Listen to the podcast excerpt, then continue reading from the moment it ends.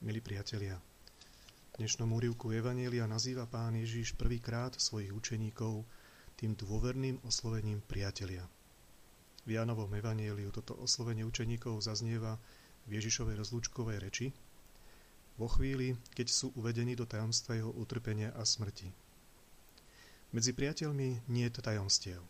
Medzi priateľmi nie je strachu, ani pokritectva.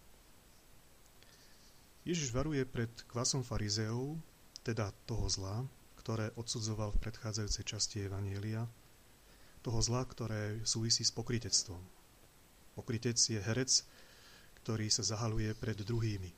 Skrýva sa. Podobne ako sa Adam ukrýva pred Bohom v rajskej záhrade. Strachu skrýva svoju nahotu, svoje zlyhanie. Proti kvasu farizeov stojí kvas Božieho kráľovstva, o ktorom hovorí Ježiš v nasledujúcej kapitole Lukášovho Evanielia. Učeník je teda povolaný rozlišovať, aký kvas hýbe jeho životom. Strach zo smrti vedie k pokritectvu a k hromadeniu majetku a moci nad druhými. Ježiš prišiel, aby z človeka sňal prikryvku lži a obnovil v ňom pravdu syna, ktorý je nekonečne milovaný Bohom Otcom. Abraham uveril Bohu, dôveroval mu, ako píše svätý Pavol v liste Rimanom. Svetý Jakub vo svojom liste zase nazýva Abraháma Božím priateľom. Všetci veľkí svetí v dejinách sú nám povzbudením tejto dôvere, ktorá premáha smrť a strach a otvára cestu k priateľstvu s Bohom, cestu Božieho života v nás sú našimi spoločníkmi na našej ceste k Bohu, alebo výstupu k Nemu, ako by povedala dnešná svetica svetá Terézia. Aj keď sú nám niekedy vzdialení v čase, ich slová a príklad nás, v nás môžu prebudiť k vedomému prežívaniu viery. Pre svetú Teréziu to bol svetý Augustín, ktorého vyznania v nej prebudili evanieliový zápal a obrátenie. Podrobne o svojom prežívaní hovorí vo svojej knihe Život.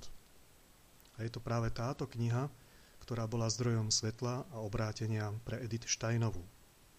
Prečítala ju za jedinú noc a vyhlásila o nej Toto je pravda. Svetá Edita Steinová potom prijala vieru a neskôr tiež vstúpila do karmelitánskeho kláštora. Títo všetci svetí, Augustín, Terézia, Edita Steinová, hoci boli oddelení stáročiami, predsa boli spojení veľkým priateľstvom. Oni nám pripomínajú, že celé spoločenstvo církví je miesto, kde je stále prítomné spoločenstvo spolupútnikov na ceste k Bohu. Spoločenstvo priateľstva založeného na tom najhlbšom, čo môžeme vôbec zdieľať. Na tom, čo svätý Pavol nazýva v liste Rimanom trochu ďalej, spravodlivosť z viery spočívajúcej Božej milosti.